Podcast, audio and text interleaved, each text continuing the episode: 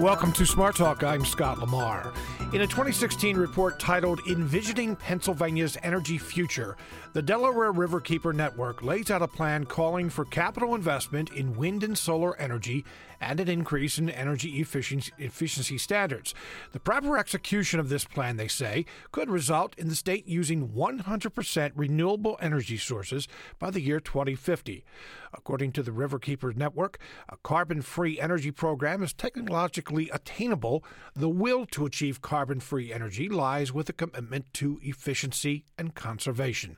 Joining us on this portion of the program is Tracy Carluccio, Deputy Director of the Delaware Riverkeeper Network. Ms. Carluccio, welcome to the program. Thank you, Scott. Also, Matt Elliott, Executive Director of the Keystone Energy Efficiency Alliance, also a nonprofit committed to advocating clean energy policy at the local, state, and national level. Mr. Elliott, welcome to the show. Thanks for having me. If you have a question or comment, give us a call 1 800 729 7532. Send an email to smarttalk at witf.org. Tracy Carluccio, let me start with you. Uh, looking ahead to 2050, that uh, Pennsylvania could be getting all of its energy from renewable sources. That sounds like um, a, a, tall order. I mean, yeah, we're looking uh, 33 years down the road, excuse me, uh, 23 years down the road uh, what is that 33 years down the road. I have to get my math straight here. But anyway um, you know we're looking a ways down uh, down the road. But in in broad terms how could this happen? Well, we believe, um, and the uh, technical analysis that was done by Synapse uh, Economics and EQ Research uh, did a complete analysis to show how this can actually be reached. And uh, if we have the political will and the policies in place, uh, we'll be able to get there perhaps even sooner than 2050. Fossil fuels supply over 80% of the world's energy to, today, and in, in Pennsylvania, 95% is from coal and natural gas and nuclear. So it is um, a big sea change that would need to be made. But fossil fuels, they're not secure, they're not sustainable source of energy, and they're disastrous for the climate and environmentally. That's why Delaware Riverkeeper Network uh, sought and published a report by Synapse and EQ Research to show how Pennsylvania can be 100% powered by renewables and meet all of its energy needs by 2050.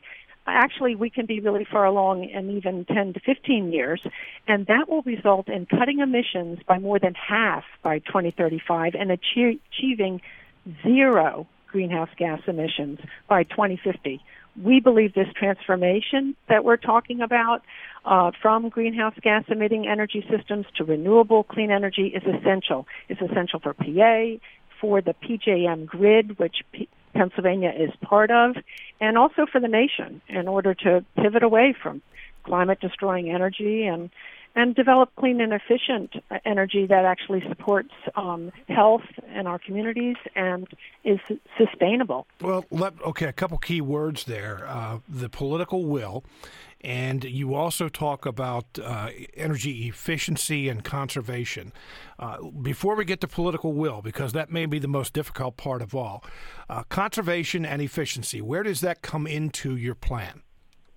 Well, we have uh, really looked at Pennsylvania from four different uh, actions that need to be taken in order to reach this 100% goal by 2050. And the first is to expand energy efficiency. Now we're looking at energy efficiency as a bridge fuel, if you if you may. It's a bridge that will take us um, to the renewable sources that we need to kick in over the next 10 to 25 years. Um, so that's our, our first step. And then the second step is to build renewable sources in Pennsylvania uh, to replace fossil fuel and nuclear or you know non-renewable sources. The third uh, piece that we need to address in order to reach this goal is to electrify our end uses. Now, what that means is making sure that those polluting vehicles, such as uh, our cars, also um, heating, um, industrial sector, are converted from using polluting fuels to electrification powered by renewables. And then our last uh, piece of this, in order to make this happen by 2050, is to build these uh, renewables in state, but also to purchase uh, renewable energy from our adjacent states. And from that activity, we hope this will uh, basically float all the boats of the states that are in the grid and push them towards a renewable energy source future, just like Pennsylvania can do. Uh, before I, I, get to Matt Elliott, uh, something you just said, again, another word that stuck out to me because I've heard it so often over the last few years. You said a bridge. And often in Pennsylvania, what is described as a bridge is natural gas. And in your report, you don't describe it that way. No uh, natural gas is absolutely not a bridge to renewables or any place. It's a dead end. Natural gas is mainly methane, and methane is 86 times more powerful than carbon on a 20-year time frame uh, in warming the atmosphere, and it's 20 times worse on a 100-year time frame.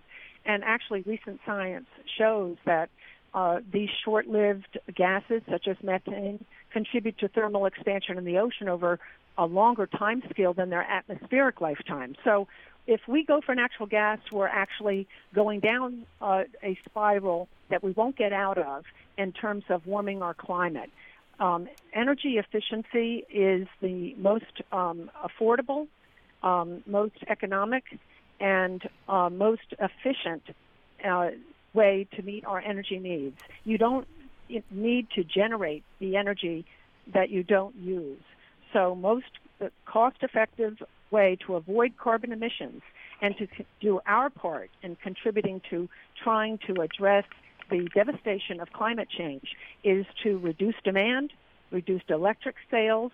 In Pennsylvania, we can do this by 23 percent by 2050 if we put in place energy efficient programs. And we do that through programs, and that we have uh, about 10 pages of the various programs that are being used in other states, um, and that uh, various um, uh, programs, even in Pennsylvania, that have been captured and unfortunately thrown over to natural gas, um, could also be brought back to support energy efficiency and uh, move us towards using less electricity to reduce the demand and in that way give us the bridge that we need to get to the renewable sources that we can start building now and put in place over the next 10 and 20 years. I'm going to address that a little bit further a little bit later. Uh, Matt Elliott, the executive director of the Keystone Energy Efficiency Alliance, uh, you have the word efficiency in the name of uh, your organization, but uh, you work with the legislature, with those in state government,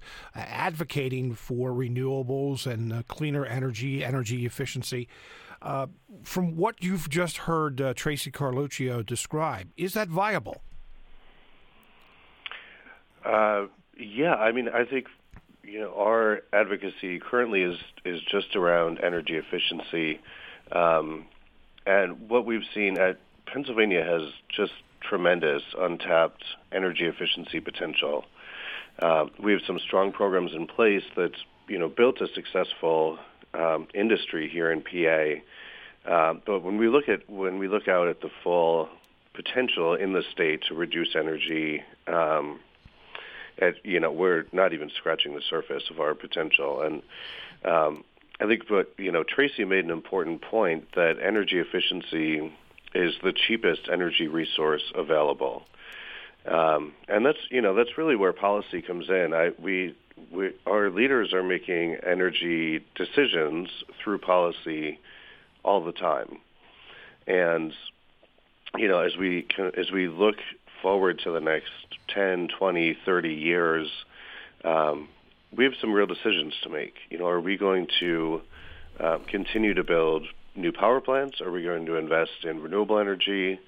Um, and, you know, from uh, from where I sit, what I think is the most important question: Are we going to invest in the least cost energy resource, um, which is energy efficiency? And it's one that um, it not only makes our businesses more competitive because they're able to save money on their electric bill, uh, but also creates jobs here at home that can't be outsourced um, and to Tracy's point, helps reduce harmful emissions across the Commonwealth and across the region. When you say that uh, energy efficiencies are a great untapped energy source, what do you mean by that? Be a little more specific.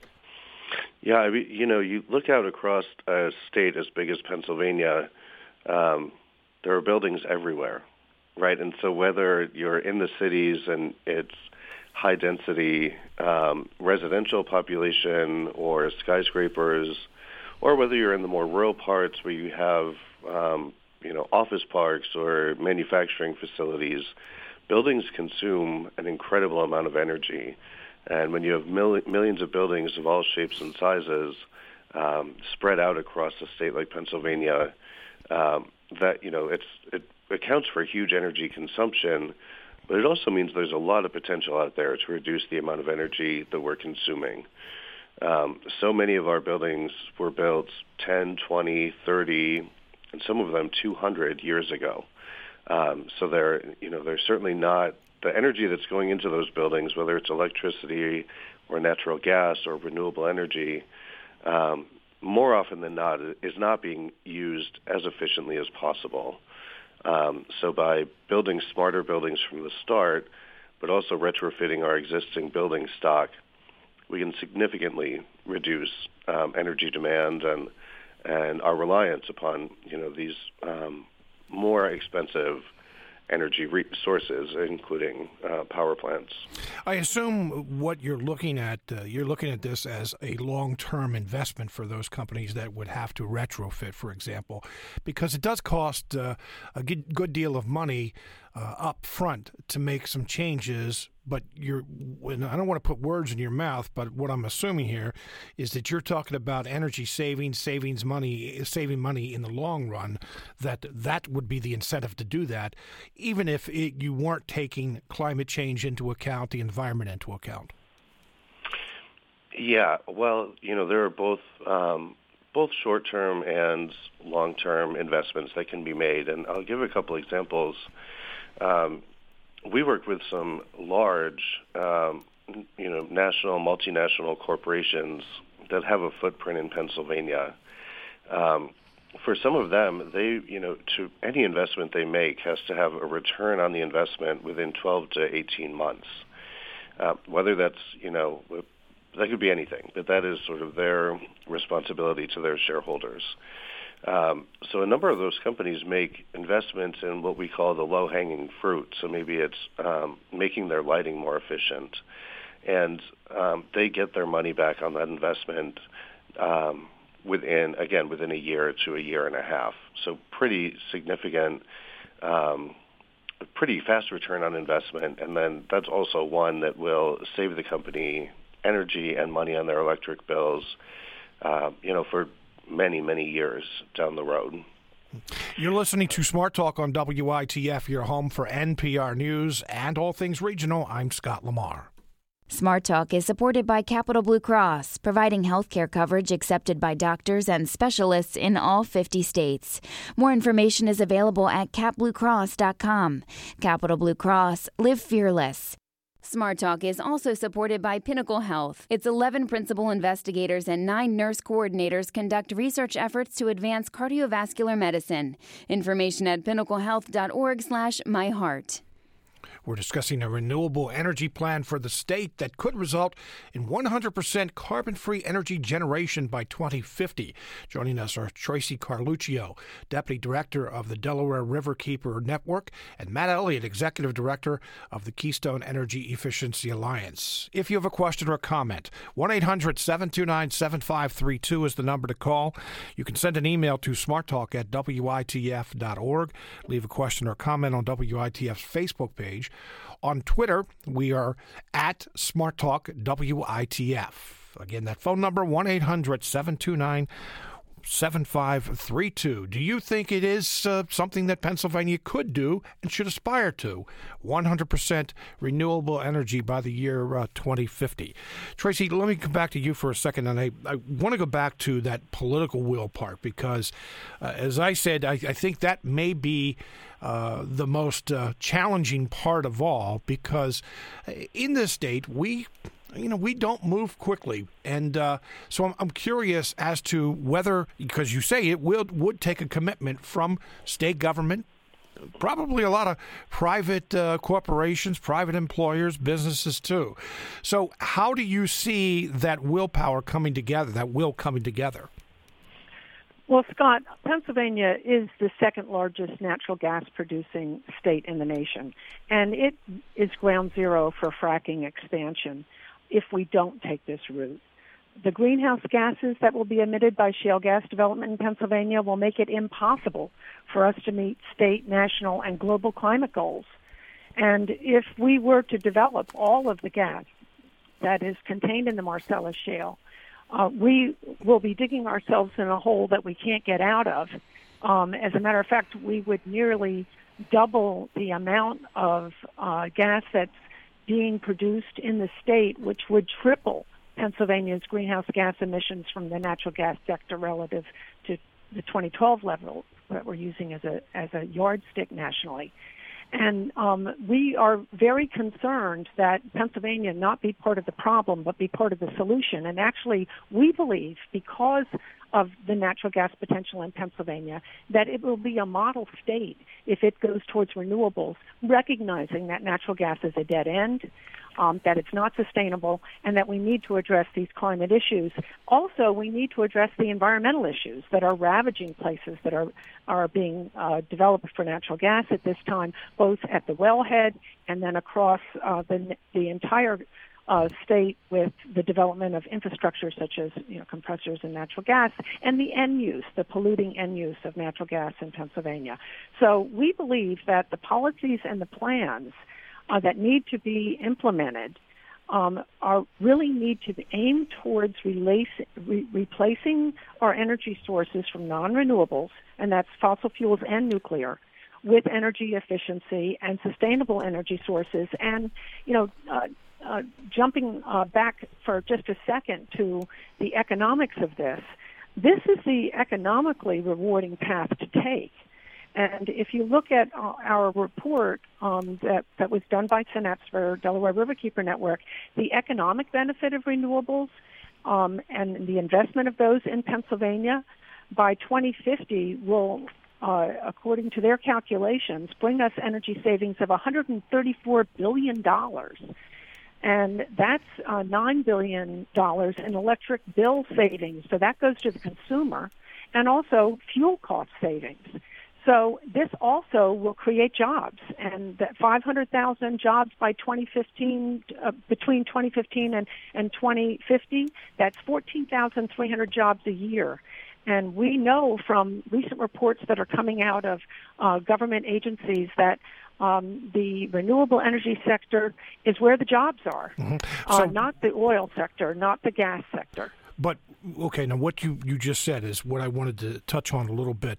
Uh, Pennsylvania has made great investments in uh, natural gas uh, uh drilling, and uh, you know, I mean, we're, we're talking about pipelines and uh, a lot of different things that are, are, not just for today, but for the for the future as well. Um, you know, from what we understand, Pennsylvania has like the second most natural gas deposits of anywhere in, in, in this country. So, you know, right now Pennsylvania has put its eggs in the natural gas basket, and from what we hear, not just from the people in the industry, but even uh, you know some environmentalists and those in state government who uh, say that uh, you know natural gas is much cleaner, much cleaner than coal, for example, much cleaner than than oil, and you know this gets back to that description of natural gas being the bridge to renewables. But you don't want it seems as though you don't want to go with that, and and fracking is one of the reasons that you don't want to go there. Well, fracking has devastated communities where it's occurring. And their most recent reports out of Public Herald, for instance, shows that um, thousands of complaints of water supply impacts by natural gas and oil development in Pennsylvania have been made. And uh, there are 285 cases proven of private water supplies being affected by oil and gas development. So that old saw about natural gas being clean is absolutely not true, and it's proven out on the ground in Pennsylvania. And as I mentioned, the issue of methane being 86 times more powerful than carbon shows that it's also a carbon disaster. But I just want to get get back a minute to to what you're talking about in terms of Pennsylvania's actions. The industry is the one that has driven this bus. The industry has put Pennsylvania's uh, has put Pennsylvania where it is in terms of natural gas production because those private companies have invested in it. Unfortunately, Pennsylvania has um, captured some of what should be going to alternative energy, clean energy, and renewable energy, and um, pivoted that over to supporting natural gas development. Most recently, we see um, Pennsylvania, through its PIPE fund, take money from the Alternative Clean Energy Program and allow it to be used um, for uh, the building of pipelines for natural gas. How this is uh, in any way beneficial to the taxpayer who now is footing the bill for private companies to build pipelines uh, is another uh, subject we can discuss on another call. But bottom line is, if Pennsylvania makes the policy choices that invest in our future and uh, develops the sustainable source of energy that look that also supports the health of the people across the Commonwealth, then they'll be doing what they're supposed to be doing under Article 1, Section 27 of the Pennsylvania Constitution. But, and that is protecting the health and the environment of all the people and the future generations of Pennsylvania. That's why that gets back to my original question then about uh, political will, uh, is that that is the reality right now. So how do you change that? I mean, it would be a major sea change to go from you know, okay, we we are going away from coal, we are going away from oil, but we are at natural gas right now. It would be a major sea change to go from there to uh, to 100% renewables. Yes, of course, it's phased in over time, and that way it is done in a um, in a, a just way because we believe it's very important um, that we be just and how we change our energy sources uh, so it does not unduly affect one population or another.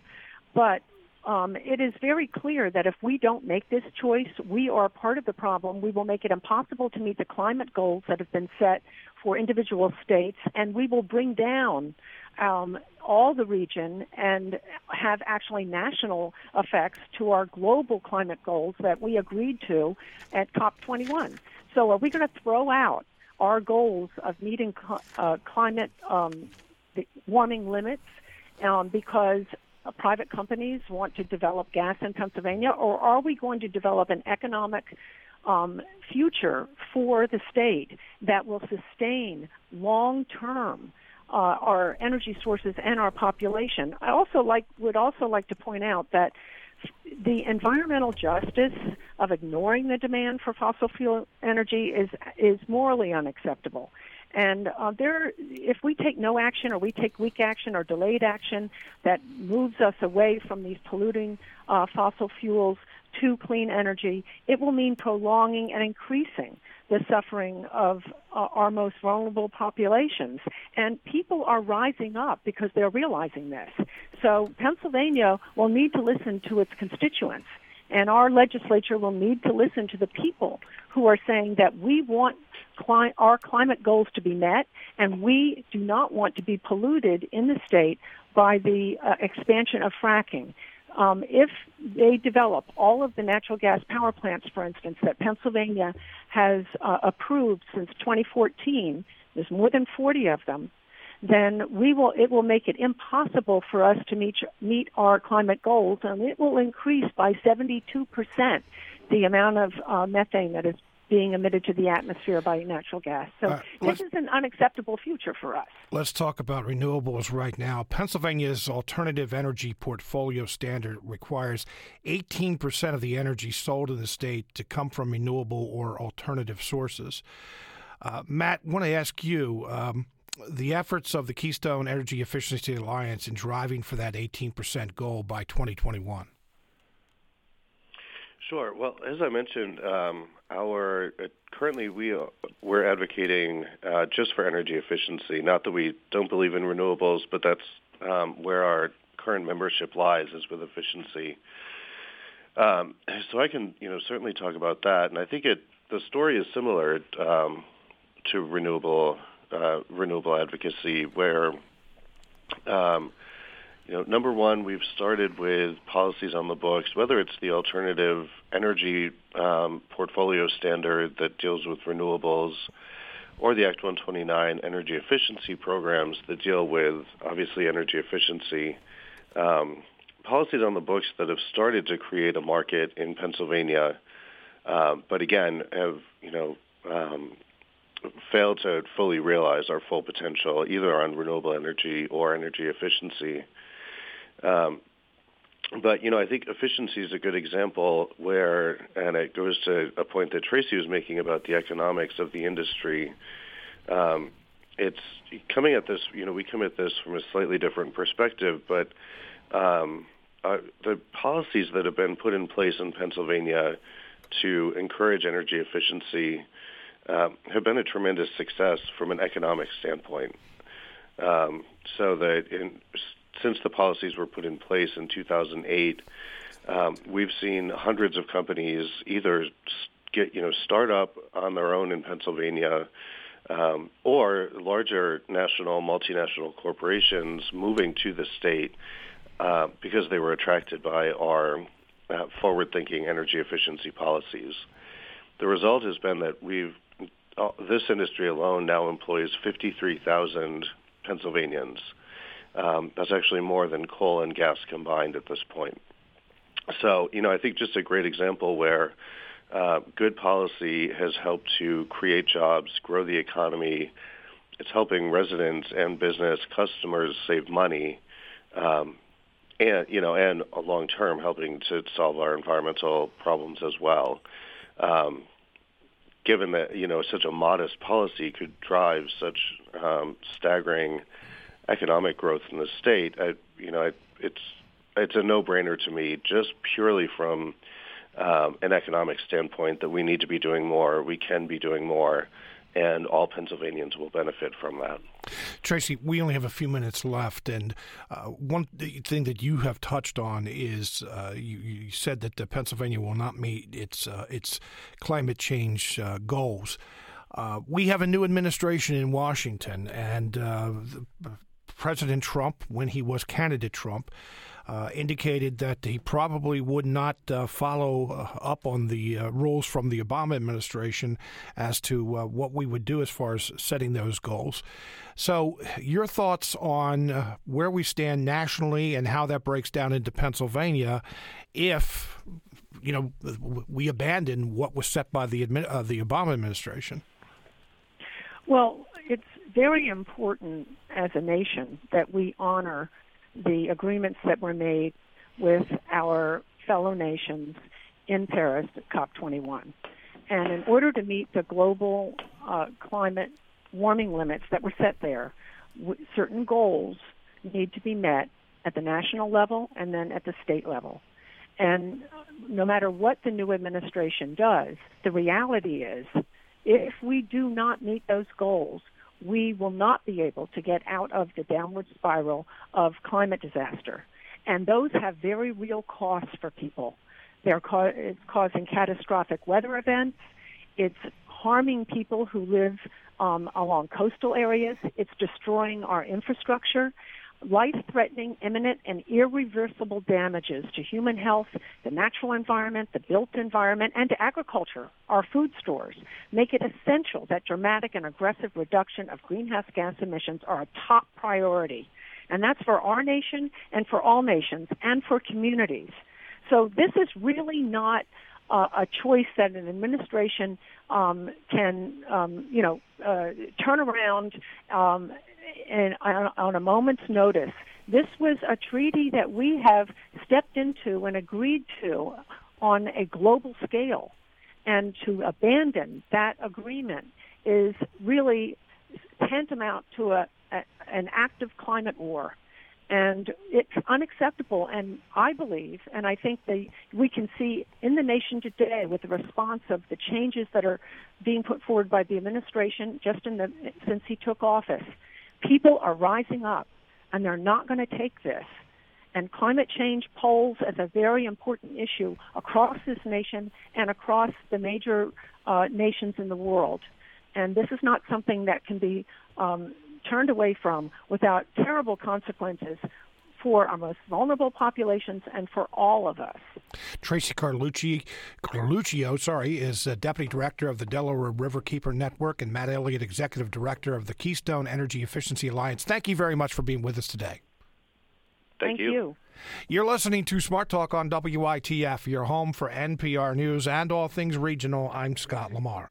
Judge Neil Gorsuch was nominated to the U.S. Supreme Court by President Trump less than 48 hours ago, and already the battle lines have been drawn between Republicans and Democrats and conservatives and liberals.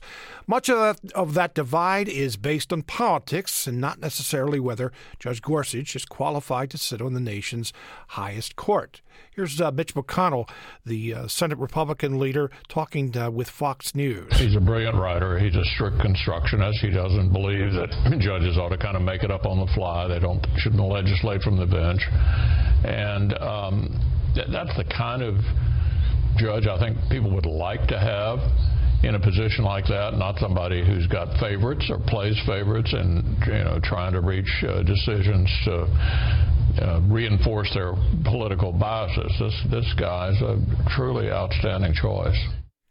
Okay, then we go to the other side. Senator Chuck Schumer, who is uh, the uh, floor leader for the Democrats in the minority. Judge Neil Gorsuch, throughout his career, has repeatedly sided with corporations over working people, demonstrated a hostility to women's rights, and most, pub- and most troubling, yielded to an ideological approach to jurisprudence that makes me skeptical that he can be a strong and independent justice on the court. Given that record, I have very serious doubts that Judge Neil Gorsuch is up to the job. Well, we do know that uh, Judge Gorsuch is uh, a conservative, but there are other descriptions that may not be as discernible like he's called an originalist or Jeffersonian. Joining us, and he's actually uh, taking time out of a conference in Texas, Dr. Kyle Kopko, Assistant Dean for Academic Achievement and Engagement, Director of the Honors Program and Pre Law Program, and Associate Professor of Political Science at Elizabethtown College. Dr. Kopko, thank you very much for joining us today. Good morning, Scott. Great to be here.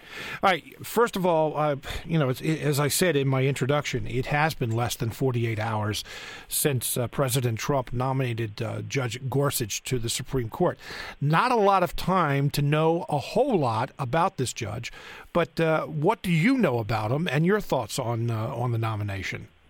Sure. By all accounts, he seems to be a pretty solidly conservative jurist. Uh, he's highly recommended by the Federalist Society, uh, which is an academic organization uh, made up of conservative academics and jurists throughout the country, which Antonin Scalia actually helped to found uh, in the 1980s. Um, he has served on the 10th Circuit Court of Appeals out of Colorado. Um, he's actually practiced uh, originalism and textualism uh, as a mode of constitutional interpretation, very much in line with Justice Scalia's judicial philosophy. And he's also been uh, fairly conservative in some of his rulings. He's actually been a strong proponent of the separation of powers. Uh, he also um, had a, a ruling in the Hobby Lobby case, uh, which was critical of parts of the uh, Affordable Care Act or Obamacare uh, and upholding religious liberty uh, for folks who had religious objections to the ACA. I have seen in the past uh, two days uh, a number of people, both uh, liberal and conservative, Republican and Democrat, who have said that uh, Judge Gorsuch is qualified. Let me uh, start with that with that question.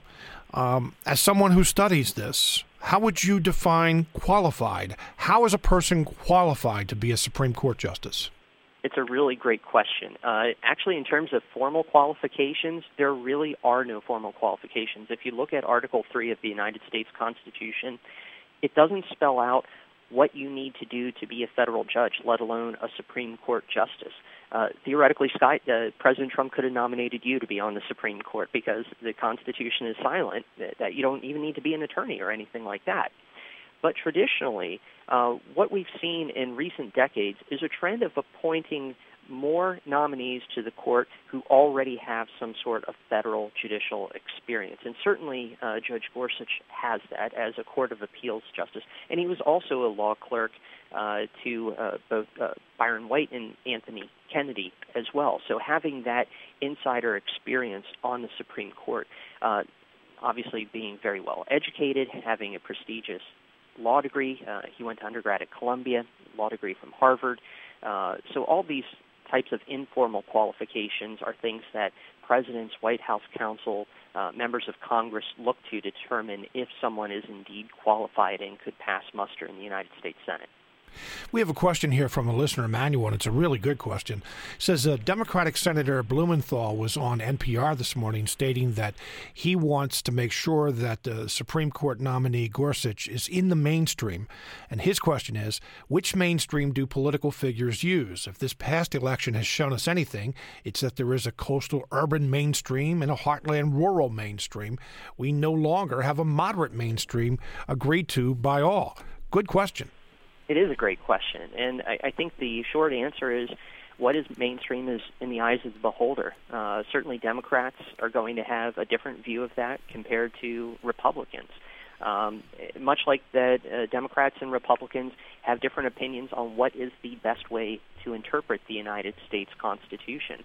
Uh, whenever I uh, teach this in some of my classes, one of the things I love to do is show my students the text of the Second Amendment. And I think that this is a really great example of where liberals and conservatives strongly disagree. Uh, depending on your political leanings, uh, you're going to have a different view of what the Second Amendment means. Uh, liberals tend to emphasize more of the collective militia right to uh, own arms, which would then mean that they could be regulated because they're more so intended for law enforcement or national defense purposes.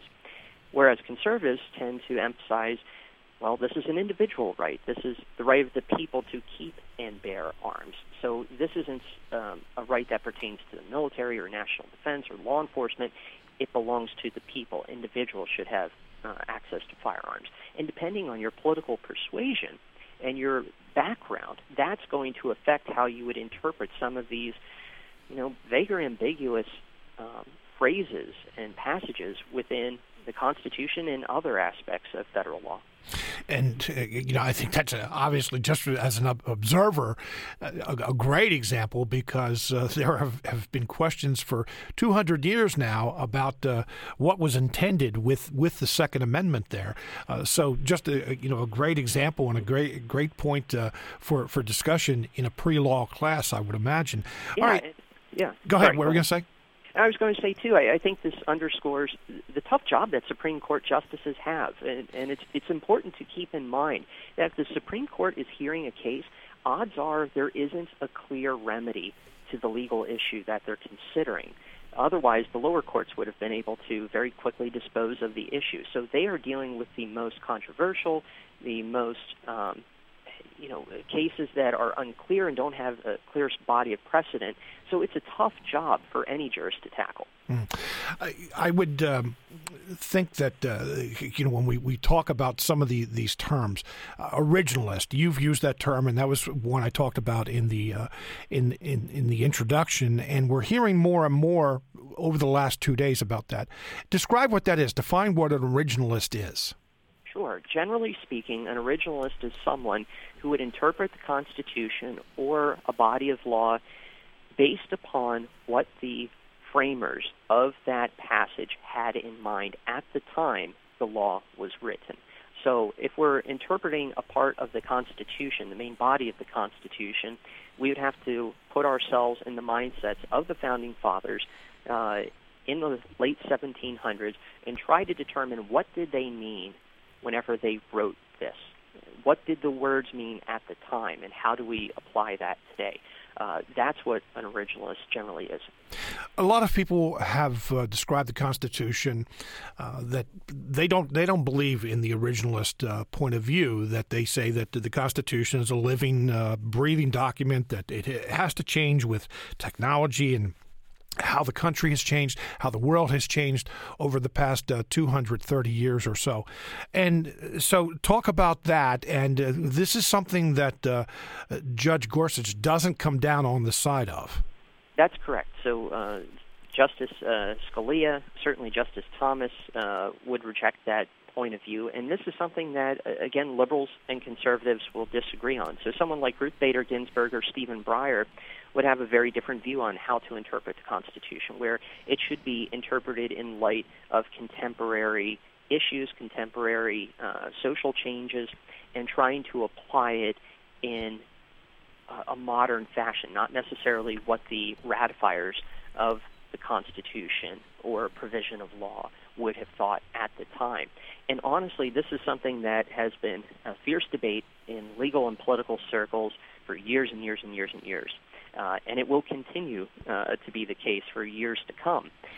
So, unfortunately, this is uh, an issue where liberals and conservatives are just going to disagree as to what is the best mode of a legal interpretation.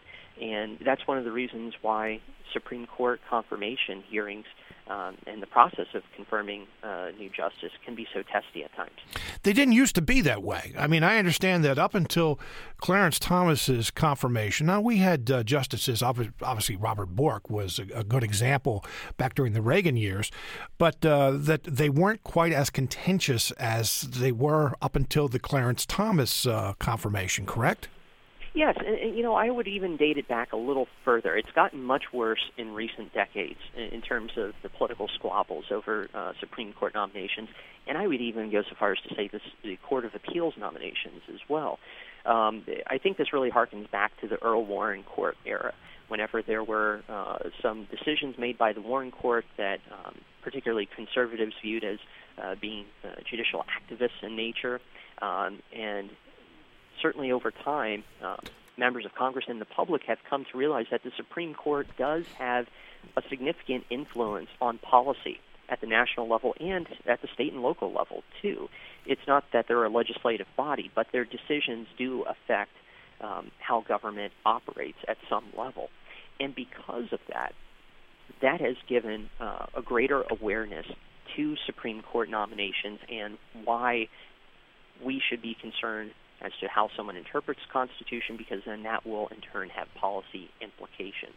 And it's gotten to be more of a salient issue, quite frankly, in recent decades. Um, and it will be that way for some time to come. A couple other terms that I'd like you to uh, define.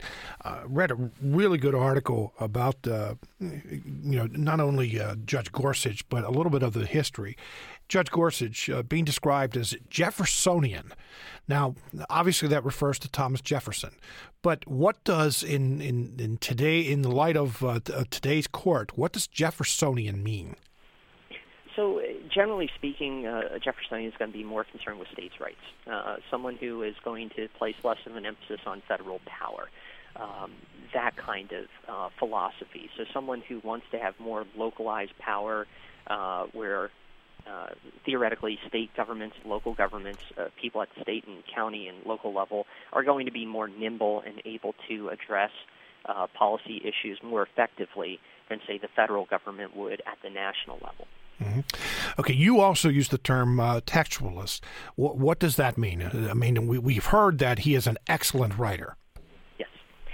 A textualist is going to be a, a jurist who looks at the words of the statute or constitutional provision as they are written, and then using those words, usually literally, or at least in the context uh, of someone who's also originally in, in what the ratifiers of the words meant to try to arrive at a judicial decision. It, it's not necessarily looking at what was the intent of the legislators who enacted the law. Was there some sort of debate that we can refer to on the floor of Congress that helps to contextualize uh, this particular law or passage? It's what are the words, what do they mean, and what is the outcome?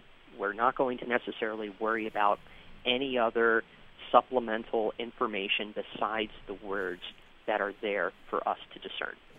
You're listening to Smart Talk on WITF, your home for NPR News and all things regional. Our guest during this portion of the program is Dr. Kyle Kopko of Elizabethtown College. He's Associate Professor of Political Science and uh, Director of the Honors Program and Pre Law Program at E Town. If you have a question or comment, give us a call 1 800 729 7532. Send an email to smarttalk at WITF.org. Let's go to Larry in Lancaster. Larry, you're on the air. Hi. Hi. I appreciate you taking my call. Yes, my you're welcome. question is the people who interpret the Constitution as frozen in time seem to have an inconsistency when it comes to the Second Amendment. That amendment was written with the technology of the day, which was front load muskets and not semi automatic machine guns or even bolt action rifles. And therefore, it seems to me to be consistent, what gets regulated out would be all weapons developed since the 1700s. All right. Thank you very much for your call. And uh, the point he's making, the bigger point that Larry is making, is yes, this is a great example of how things have changed a great deal since uh, 1787. Yes, I I think that's absolutely right, and a lot of originalists would uh, agree with that. And there's um, there's a problem uh, in trying to apply some of the provisions of the Constitution in modern times simply due to the advent of technology in various fields. And originalists grapple with this. They try to do their best. They try to draw on historic uh, parallels wherever possible to arrive at the conclusion that they reach, but it's not always perfect. And sometimes even originalists would disagree on certain issues. And certainly that has happened even between Justice Scalia and Justice Thomas. Um, they would uh, disagree. I'll give a, a quick example here on whether or not um, political speech uh, that's anonymous, uh, using things like campaign flyers and uh, billboards and, and whatnot without attributing it to the funding source, whether or not that was permissible under the Constitution. And they reached divergent conclusions on that issue, even though they both were taking an originalist approach to deciding that case. Uh, so it's not perfect by any means, but so too uh, could be said for the other modes of interpreting the Constitution. There's no perfect way of doing so, unfortunately. You know, a lot of this has to do with, uh, okay, obviously you look at a judge's record. And uh, as you said recently, a lot of uh, the judges have come from the federal courts. Uh, so there are, uh, you know, a lot of the cases that they've rolled on, and, uh, you know, the, the, the, the Senate has a lot to go on when they decide whether to approve a nominee or not. But something that has happened over the years, I don't know, so maybe it, it, it wouldn't happen quite as much because there was so much out there, but uh, where presidents have nominated someone that they felt uh, agreed with them politically, philosophically, didn't turn out that way. David Souter is one I think of uh, on the on the Supreme Court that was nominated by uh, the first President Bush, and he kind of sided. He was more moderate, but more often than not sided with the liberal wing of of it. So, how easy or can we predict how a judge will rule? And with that said, I have heard Judge Gorsuch described as being very independent. Mm-hmm. It's a great question, and a lot of this comes down to the vetting process and how well uh, the folks working in the White House and those in the Senate who are charged with the confirmation process, um, how well they're able to gather background information on these nominees. And what ended up happening in, in Souter's position was uh, the White House just simply didn't do their due diligence in learning more about his judicial philosophy. He was certainly a distinguished jurist, don't get me wrong, um, but he certainly um, had a judicial philosophy and a number of opinions over the years that sided more so with the liberal wing of the court, and uh, that just wasn't as prominent of a uh, consideration whenever he was being vetted by the White House in the first place. Um, and over the years, what I think most White House staff have taken into account is okay, did this person work in the Justice Department? Do they have uh, a history of working within administrations uh, that share our policy perspectives? And certainly, uh, Gorsuch uh, fits that bill. He he has experience in the, the second Bush administration before being appointed to the Court of Appeals. And then there's another um, record there. His his time on the Tenth Circuit Court of Appeals. We can read his judicial opinions and have a sense of how he applies the law. Um, those are all very prominent considerations now that presidents, White House counsel, and members of Congress uh, look to when determining if someone should sit on the United States Supreme Court. Uh, last year, uh, when uh, an opening came up after the death of uh, Justice Scalia, and uh, President Obama had a nominee that Republicans wouldn't consider, uh, you get the sense now that payback is coming from Democrats, that uh, uh, Judge Gorsuch could be the perfect candidate for the United States Supreme Court, and that uh, Democrats were going to hold it up because it is payback now, and we are such a div- the United States Senate is so divided politically. What do you think about that? It's it's true, and and one of the things that I think was so um, unique about uh, the nomination um, with with President Obama is is this would have changed the composition of the United States Supreme Court markedly uh, from what it is now. It would have been more liberal. Um, it's it's likely that Justice Kennedy would no longer be the swing voter on the court. Uh, there would have been five liberal justices um, on the court, but now that the Republicans had basically held up nomination and we have a, a new one, this would essentially maintain the status quo uh, from the time that Justice Scalia was on the bench. We're going to be replacing a conservative with another conservative jurist, uh, whereas with Merrick Garland, it would have been replacing uh, a very conservative uh, justice uh, with a liberal justice. So now, markedly different. We have about 45 seconds left, Dr. Kopko. So what happens next? What's the process? What happens next? This will go before the United States Senate Judiciary Committee. And uh, as long as there is a vote for cloture uh, to end debate on the nomination, the entire Senate will give. Um, but they need to get the 60 votes.